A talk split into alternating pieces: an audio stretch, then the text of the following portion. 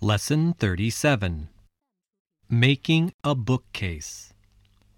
Listen to the tape, then answer this question What is Susan's favorite color?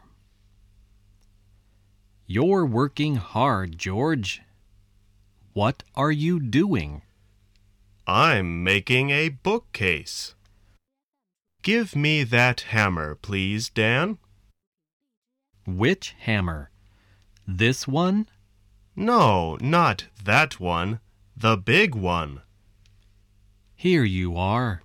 Thanks, Dan. What are you going to do now, George? I'm going to paint it. What color are you going to paint it? I'm going to paint it pink. Pink?